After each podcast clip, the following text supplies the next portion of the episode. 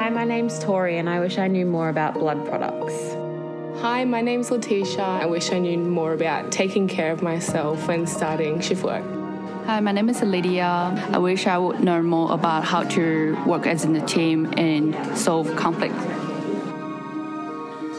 Hello, welcome to Five Things, the nursing podcast from the Royal Brisbane and Women's Hospital.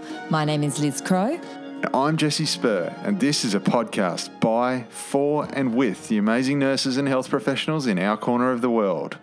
We hope to connect with a global community as we move from surviving to thriving.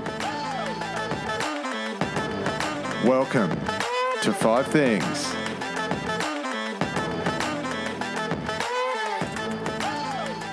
Hello, my name is Liz Crow. And I'm Jesse Spur. And today we are joined by Angela Spencer, who is the CNC for epilepsy here at the RBWH. She's going to talk to us about five things to do with seizures. Welcome, Angela.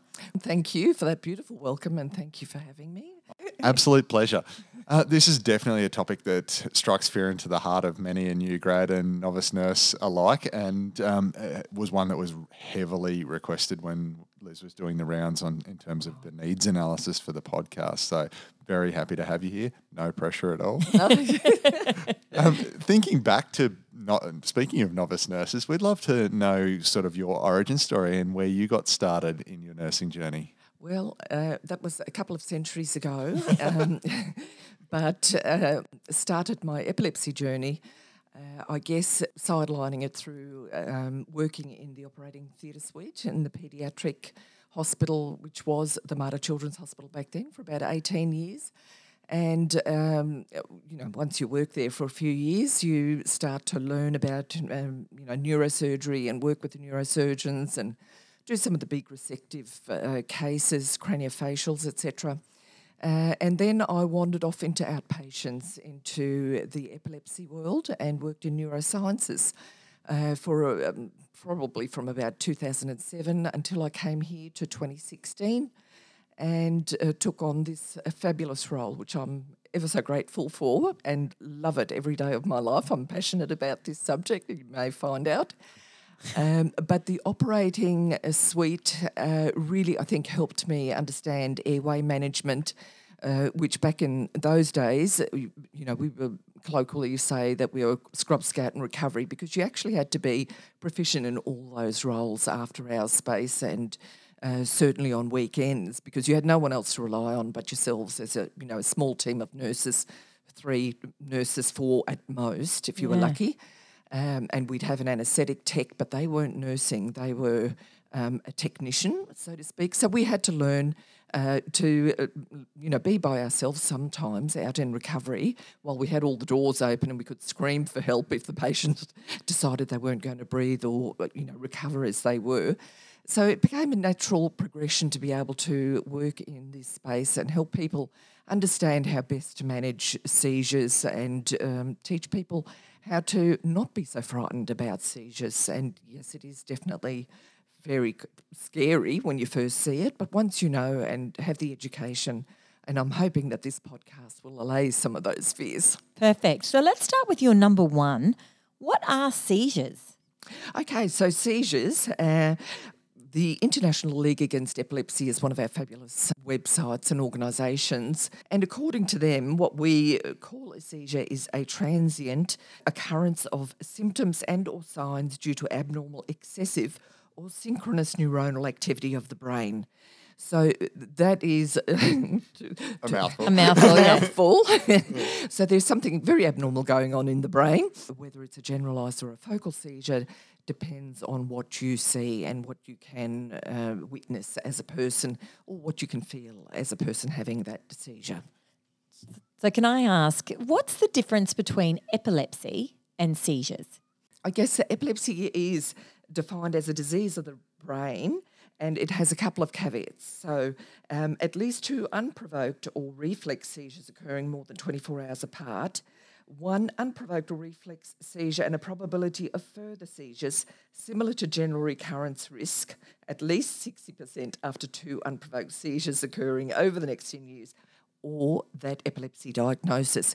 So, in short, uh, it's a brain disorder that predisposes the person to have seizures, and seizures are obviously a symptom, or epilepsy is a symptom of a potentially underlying disorder that you know can manifest in a number of different ways, both from metabolic and to right into structural um, concerns or issues that have caused it. Okay. And I, I don't know if this is right, but I used to try and explain it to families this way that you've got to imagine there's electrical activity in the brain and that a seizure is either too much or too little activity. Yes. activity. Is that correct? That is very much so, and I think that's why we say excessive or synchronous neuronal activity. So it's abnormal activity, either too fast or too slow, causing the person those neurons in the cortex then to have a flare up of abnormal activity. Perfect. Awesome. So your number two is types of seizures. Can you explain to us, please, like what, what are the different types of seizures and how would we know? Okay, well, that is uh, a very wonderful question because they're basically the International League Against Epilepsy again. Um, Su- It's such a cool name. I know. a, a league against. It's like the Justice. League. I know that's exactly what it feels like on the superheroes trying to Yeah. do the best for, for people with epilepsy. So, um, what the, the basic classification falls into, broadly speaking, two. So, generalised epilepsy and focal epilepsy. So, generalised, as the name implies, both hemispheres are impacted by the abnormal, abnormal activity, and you can have motor activity, meaning jerking, stiffening of limbs, that sort of uh, types of uh, symptomology. And uh, for focal seizure, depending on where in the brain, usually it's impacted one hemisphere, and it depends on where in that particular hemisphere that it gets activated, uh, that you would see symptoms. So, for example, in the temporal lobe, some people can uh, start to do some funny mouthing um, movements and, uh, uh, you know, maybe do some clicking noises with their tongues. Some people can uh, almost sound like they're spitting. Other people will start to fiddle with their fingers or with their clothing. Uh, so there's just a, a- wide variety, as many cells as there are in the in the brain, as to what can happen, and that can progress from one thing to the to the next step to the next particular parts in the brain that are being activated. So uh, that is why we sort of try and sort of get people uh, get people's under or explanations of how they look. Um, and we love it when people bring in video. I was going to say the video is so helpful, It isn't is it? hugely helpful um, because there's another event that I would love to people to understand is non-epileptic events, and they are very often um, confused and treated as if they're uh, a generalised seizure. For example, the most common one that we know is bilateral tonic-clonic seizures. So tonic means stiffening of all four limbs, usually synchronous, and the clonic is the rapid synchronous jerking um, of the limbs. And people that probably uh, don't see as many seizures as we do in the epilepsy world uh, can very easily mistake these um, events for being epileptic in nature when when they're not. And uh, that can lead to lots of anti seizure medications being added. People have been known to be intubated and flown from rural areas into, you know, the bigger centres. That's both for paediatrics and adults that this has happened because people haven't recognised that there's a little bit of a difference. So um, both can be treated. and But the video is very helpful. very helpful to be able to. Sometimes it's as simple as differentiating between that uh, a, a seizure and a non-epileptic event, which uh, has occurred in our practice. We had one patient through COVID that was supposed to be transferred up from Tasmania.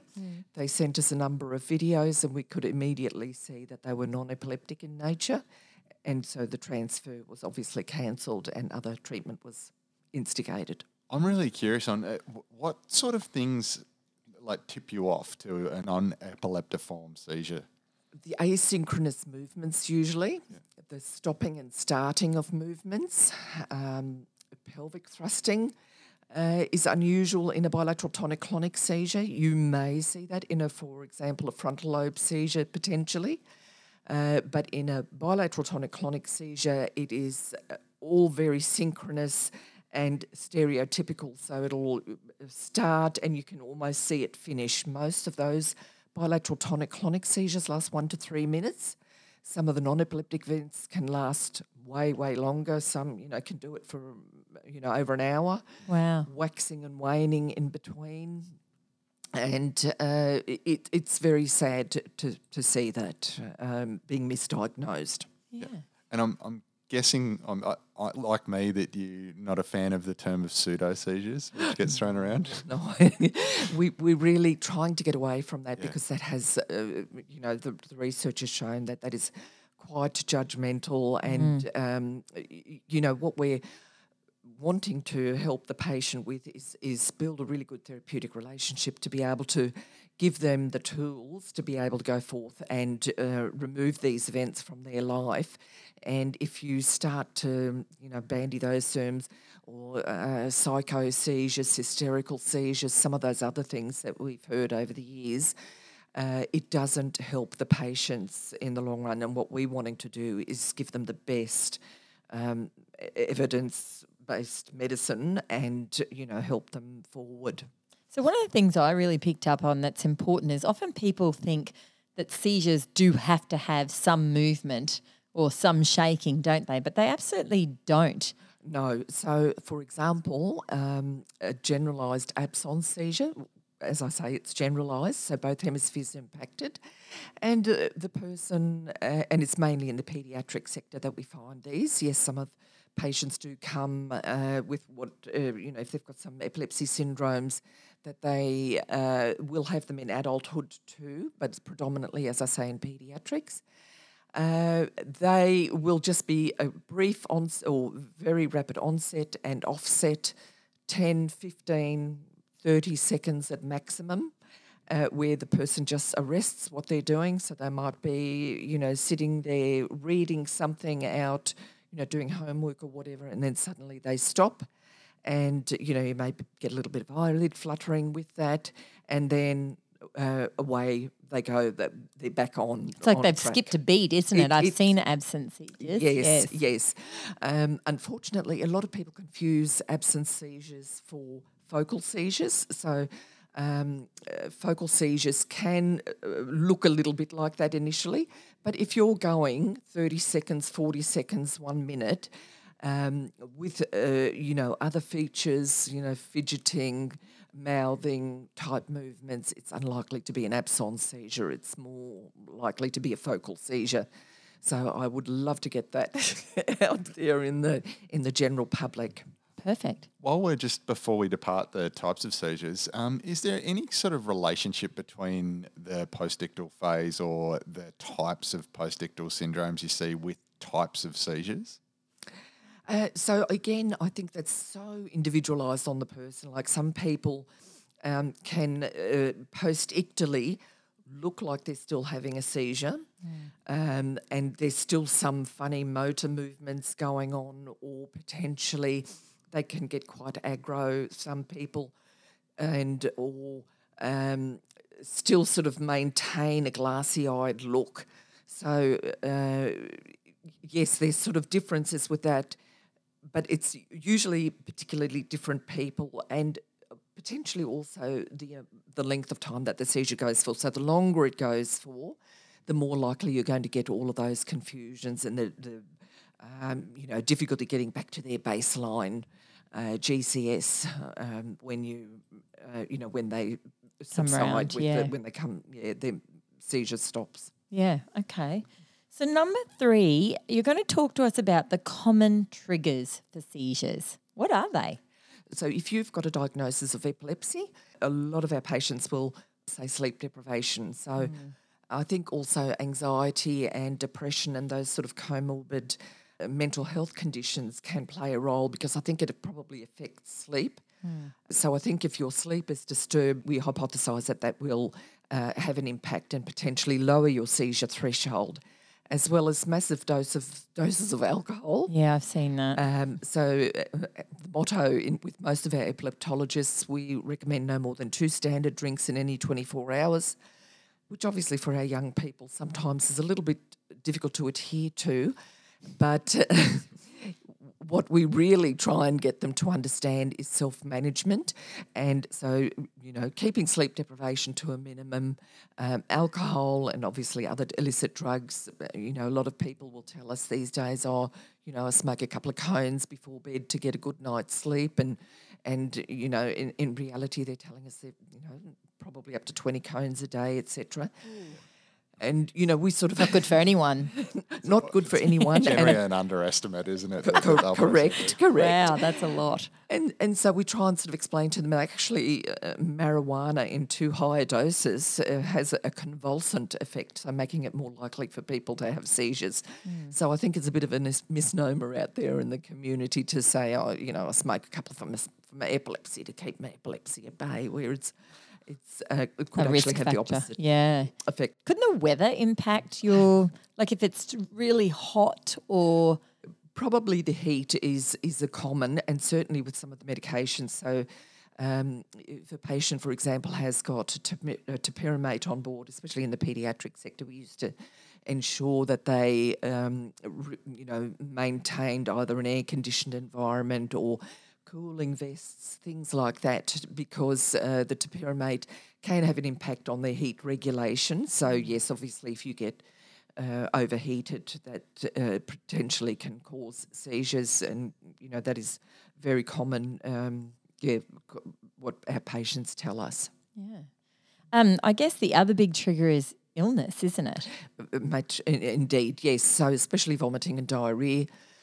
Uh, no big um, surprise there, but uh, because obviously uh, the anti seizure medications aren't absorbed as they normally would, so then you have a, a real drop in. You know, you might miss a couple of doses of anti seizure medications just purely through the intercurrent illness that you've got, but also just missing one or two doses. Some people are so sensitive that they can have a seizure just by missing one or two doses of medications.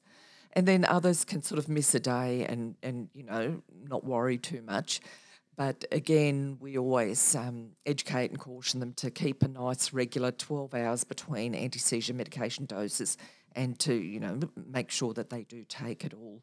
So, yes, you're very right about that. If you don't have epilepsy, what are some common triggers for seizures in someone who's normally well?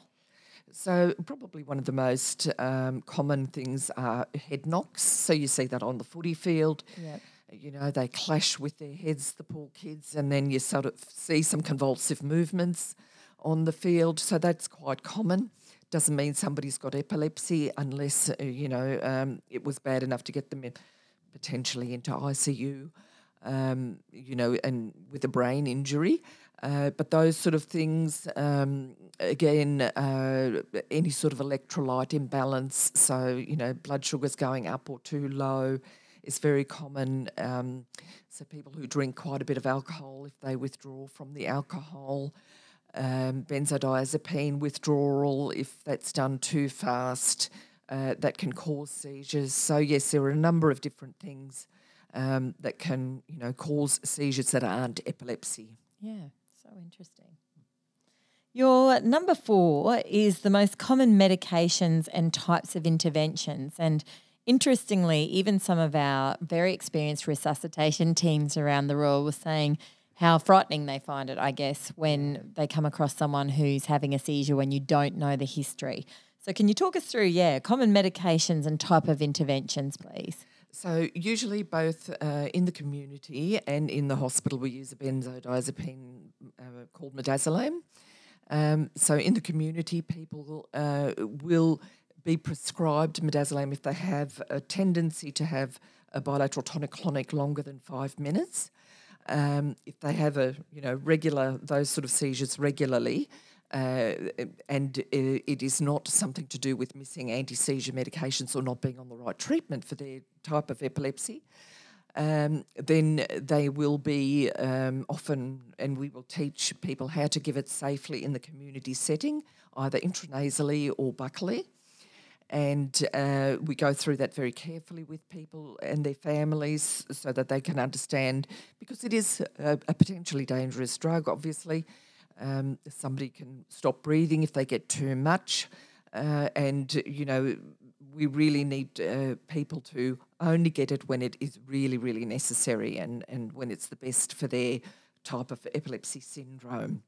Um, and so, usually IV in hospitals uh, for all of our patients that are known to have epilepsy that come into our epilepsy monitoring unit. We have three beds up on 7B North. That um, we uh, use those beds and video telemetry to either characterise different seizure events um, or uh, try and tease out is this an epileptic versus non epileptic, or do they have both, or uh, surgery, uh, assessing them for potential epilepsy surgery is the other big one. And uh, all of those patients will, um, as a first line treatment, will be given midazolam IV, 2.5 milligrams. We usually start off with. Um, and look, nine times out of 10, those seizures will then stop. We don't like to wait past five minutes. So, normally in our epilepsy monitoring unit, the quicker you get the midazolam into that person, hopefully within three minutes, um, the, the quicker it works. Once you get to about five minutes, it's a little bit more harder to stop some of the seizures uh, because you know the brain is just on a roll, Yeah. so to speak. So um, And the receptors start to internalize into the correct. neurons, don't they? So they, there's nothing for the drug Yes. to to. Yeah. yeah, So, the faster that the bedside nurse can recognise Yes, a seizure, get the midazolam, the better the outcome. Absolutely, absolutely. That's not to say that everyone has to panic because we really, really say do not panic because Yeah. panic spreads like wildfire through Yeah. the team. and uh, look, people don't die um, mostly through you know a brief seizure, whether it's a bilateral tonic-clonic or a focal or anything like that. So don't panic. You know, make sure that the patient uh, you've removed all the dangerous objects around from them, like they've got knives or forks or laptops or something around their neck. Remove that. Uh, make sure you're safe. Obviously, if you walk by a room and find somebody having a you know a seizure, um, make sure that everything is safe, but just um, uh, gently, you know, get other team members, you know, press your buzzers to get other people in to help. For a bilateral tonic-clonic seizure, we really urge people to get them on their side as quick as possible because a lot of people, you know, in the older age group have got gastroesophageal reflux disease or if they've just been eating um, you want to get them on their side so that their airway can maintain as clear as possible. Um, especially when, so we don't want people to suction, you know, use a Yankauer sucker, you know, down their throat. Uh, just get them on the side uh, because that is probably the safest uh, method until they stop seizing. And then, yes, you can potentially, uh, you know, suction out a little bit of the buccal space, but don't sort of go down to the larynx and, and and suck there. So everything nice and calm. You don't need to slap oxygen on immediately. It's probably uh, you know more important to get them on their side because if they're in a tonic um, phase of the seizure, obviously that impacts their chest wall and it makes it very difficult for any oxygen to get in anyway because you know the chest wall isn't moving normally. It's more like breath holding rather than hypoxia. Per se. Correct, exactly right. Um, certainly, you know, if if after ten minutes, uh, you know, once everything else is settled and everyone is, um, uh, you know, got the midazolam in and they're still seizing, yeah, put the oxygen on, absolutely. And potentially, if you don't know that, it, it, you know, what the history is of epilepsy, then you would probably go again to um, something like doing blood sugars, just making sure that there isn't any, you know, electrolyte imbalances that are going on. But uh, one of our beautiful uh, epileptologists, Dr. John Fairmewen, has just um, completed uh, an epilepsy status um, plan or algorithm for the RBWH, so that hopefully will come and uh, give those people that aren't very fait or uh, you know people that are fait, but give them a step by step guide of what to do.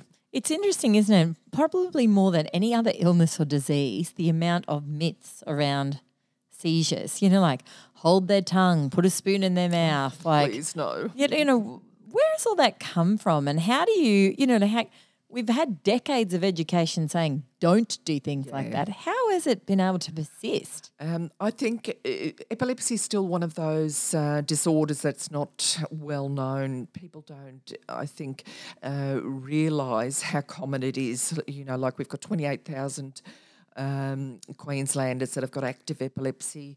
Um, you know, 500,000 people uh, around the world have got it. It's actually more common than MS, motor neuron, and uh, you know Parkinson's disease together. Yeah. Um, and uh, however, you know, 60 to 70% of people are really well treated with one or two, maybe anti seizure medications. It's the other 30 to 40% of people that we call drug resistant epilepsy patients, and they're the ones that have, you know, ongoing uh, issues with, with seizures and that. But I think because it is not well known, despite it being so common, um, that people still have these word of mouth tales that are going around in the community. And that's why this sort of podcast is fabulous. And uh, you, you, know, we regularly give our new nurses that come out uh, and start working on 7B North workshops to help explain all of this uh, so that they go out then and, and you know, the spread word. the word. Yeah. Absolutely. So that the mythology doesn't fill in the blanks. Yes, absolutely. Because I still often get people asking about those sort of things. You know, what about swallowing their tongue? And you know, you explain to them, look, it's very you know, firmly implanted, you're not going to swallow it. What you need to do is maybe a little bit of jaw support. Mm. Now, I did pick up on something, and we're not going to go into it in depth on this podcast, which is status epilepticus, and you alluded to a local pathway guideline uh, that's being launched at the moment. Um, at the hospital, and most hospitals will, or health services will have something similar, particularly if they've got an intensive care unit on site. So, for the curious people or the people that work in I guess, high exposure seizure areas, um, that's worth a look, but we're not going to dive into it. No, fair enough. that would be a longer podcast. Could, should we define them? What is status epilepticus? Status epilepticus. Epilepticus. Oh, yes. I'm so close. so close. Sounded like a Roman gladiator.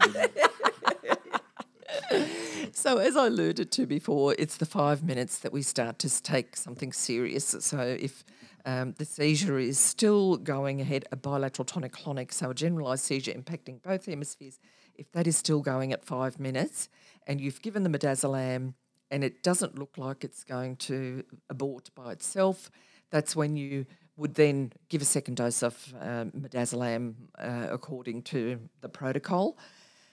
But usually 20 to 30 minutes, if they're still seizing, that is considered a status epilepticus. And that's when we get the big guns. My, my final question on this, and I promise, is like how common now is surgical options for people who have epilepsy that won't be controlled by medication? Is this something we're going to see more of into the future? Thank you so much for asking that because so many um, people that aren't familiar with epilepsy surgery have got patients in their clinics, whether it be the GP or other neurologists, that aren't aware that uh, if you um, have failed to appropriately chosen anti seizure medications, uh, and at the correct doses uh, to get you know to therapeutic dose.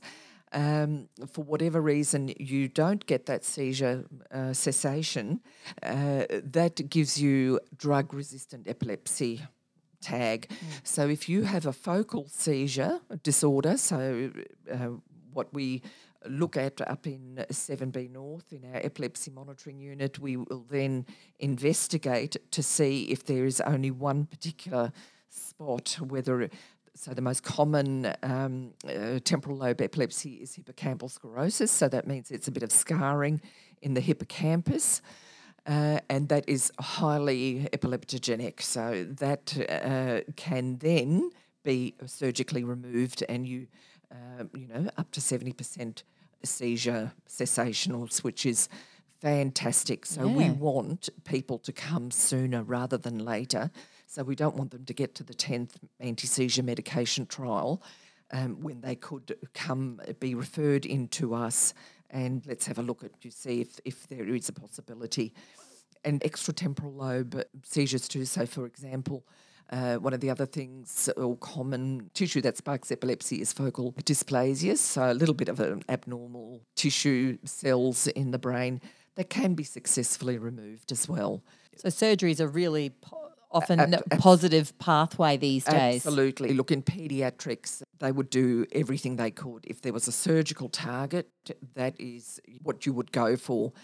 In adults, once adults have been seizing for a very, very long time, it's surgery and the anti seizure medications that are hopefully going to keep those people seizure free. And number five then is the difference between acute and chronic. How far have we come in terms of seizure management then, you know, even in the last 20 years? And I guess the second part of that question is where do you think this could go? Like, you know, are seizures something we're going to see less of in the future, more of, or we'll see the same amount, but our treatment options will be varied?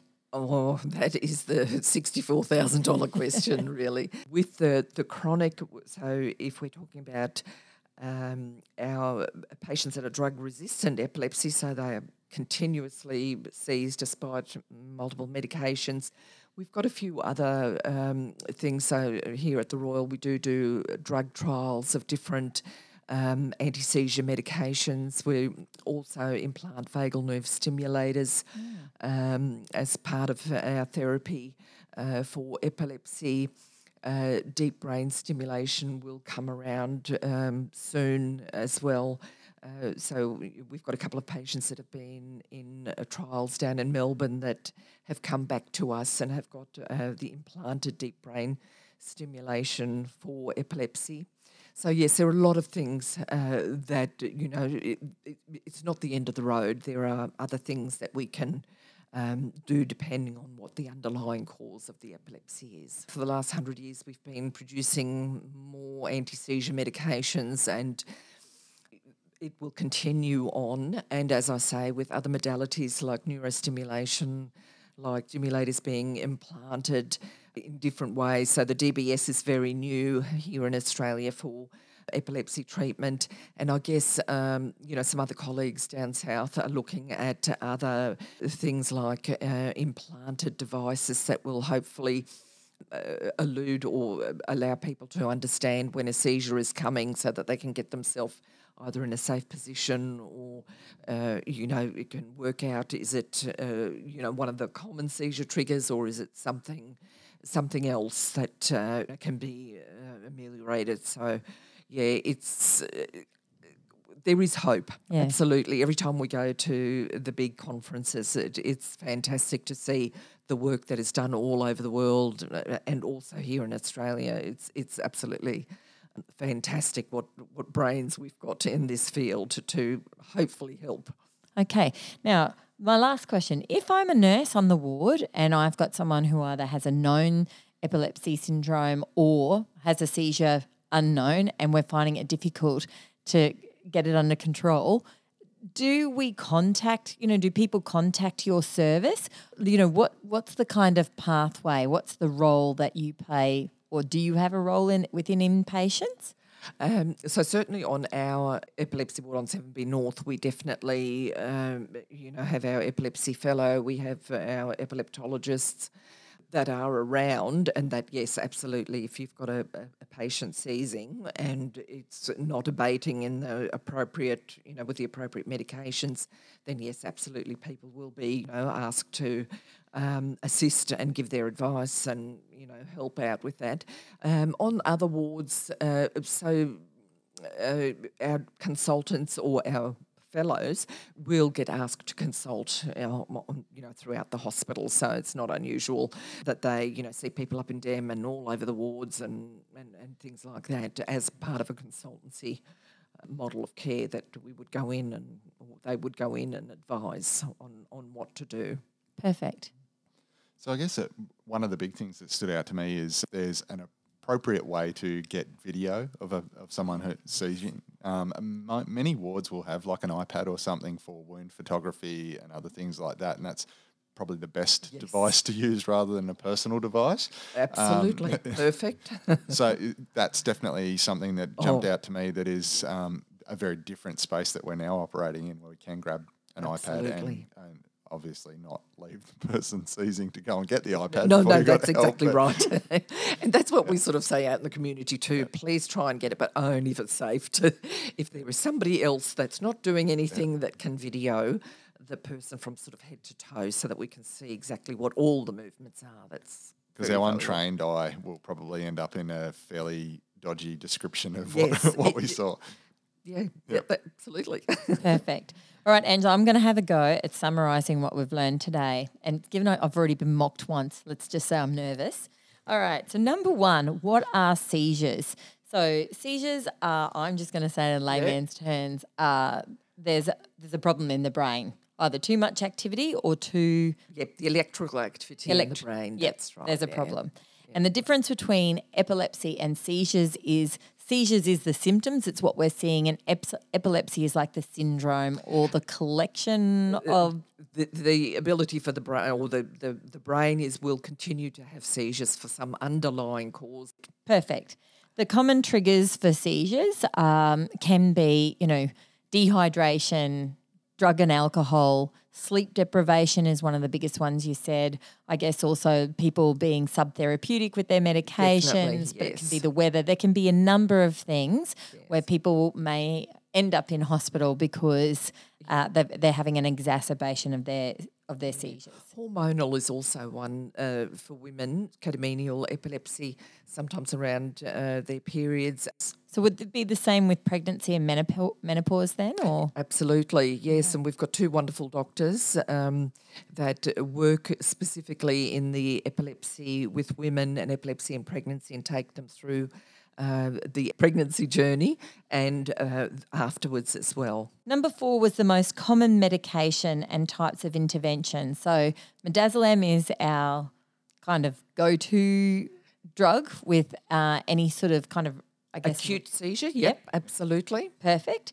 Um, and that there is a growing range of types of interventions, is what you've mentioned. Um, and you were giving a big shout out that if people have been resistant to medication, um, to you know, abort, I believe is the term of um, seizures, to please, you know, look at surgical options and come down and see a absolutely. specialist.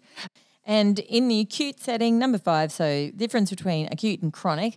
So an acute seizure may happen when someone is hypoglycemic or has a severe illness or has had a traumatic brain injury, whereas the chronic are the epileptic uh, type collection syndromes. I don't know um, that that we'll see, um, but the immediate um, interventions are the same. Yes. It's just if there's a prolonging of the symptoms that we'll Yes, see a that's when we change in need to- interventions. certainly in hospital, if um, you know it's going, uh, bilateral tonic clonic is still going at five minutes, call a moot, and uh, get the airway team. So airway management is what we will, uh, you know, uh, advise to call. Okay, perfect. That's a great podcast. Thanks very much for joining us today on Five Things. Thank you so very much. Cheers. Cheers. The Royal Brisbane and Women's Hospital Five Things Nursing podcast acknowledges the Turrbal and Yagara as the First Nations owners of the lands we now tread. We pay respect to their elders, laws, customs, and creation spirits. We recognise that these lands have always been places of healing, teaching, and learning. We also wish to acknowledge the First Nations people of the lands of our global community and encourage our listeners to seek out, listen, and learn from the knowledge held in your shared space. As well as all major podcast outlets, you can find us at fivethingsnursing.podbean.com. Please also subscribe and give us a rating on your listening platform of choice. This helps others find the podcast. And finally, if you'd like to connect with Liz or myself on Twitter, we can be found at LizCrow2. And for me, it's inject underscore orange. We would absolutely love to hear your thoughts, ideas, or feedback. Thanks for listening to Five Things